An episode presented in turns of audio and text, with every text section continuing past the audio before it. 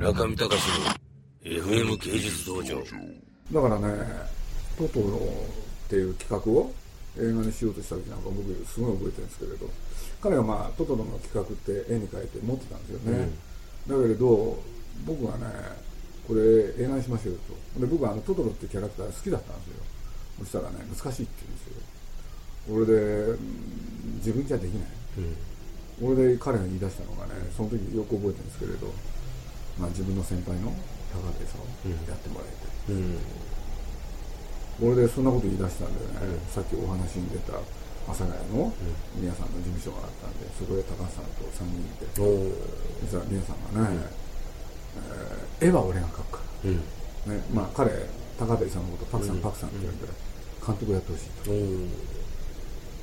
そしたらまあ高橋さんという人がねそんな簡単に首を縦に振る人じゃないんで、でまあ、結局その案はダメになるんですけれど、その帰り道をよく覚えてるんですよ僕。なんでかって言ったらそのね早稲田通りの皆さんのその事務所から阿佐ヶ谷の駅まで行って随分あるじゃないですか。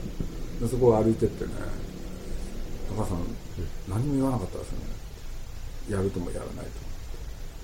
そしたら「いやあれは断ったってことなんです」あそうなんですか。おおえで冷静な人なんですよ。えうん。これで、まあ、印象的だったんでちょっとお話ししたんですけどね、まあななんでね、あんだけ皆さんが熱心に皆さんに高橋さんにやってほしいって言ってるのにね、それを断ったのか、そしたらいや僕が監督やるとしたら、原作宮崎駿ですよね。うん。なおかつ絵を描くのは宮崎駿。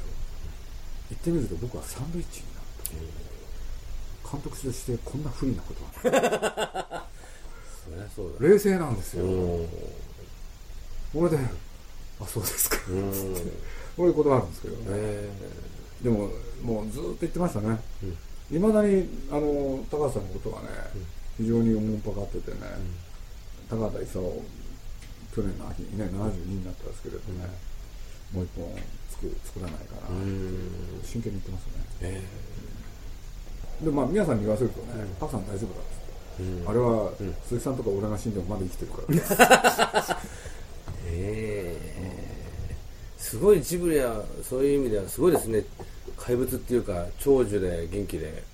まあ高畑勲を筆頭にしてええ宮崎駿あの二人は元気ですね、若者の血をエキスをどんどん吸います。吸ってらっしゃるんですかやっぱり。やっぱり吸ってると思いますね。生き血が好きなんですねまあね今ここにスタッフもいるけれど元気ですからね皆さんも、でもまあ優しい人ですけどね、あの本当に純粋に作品のことを考える人ですけれど、まあずっと作り続けるでしょうね。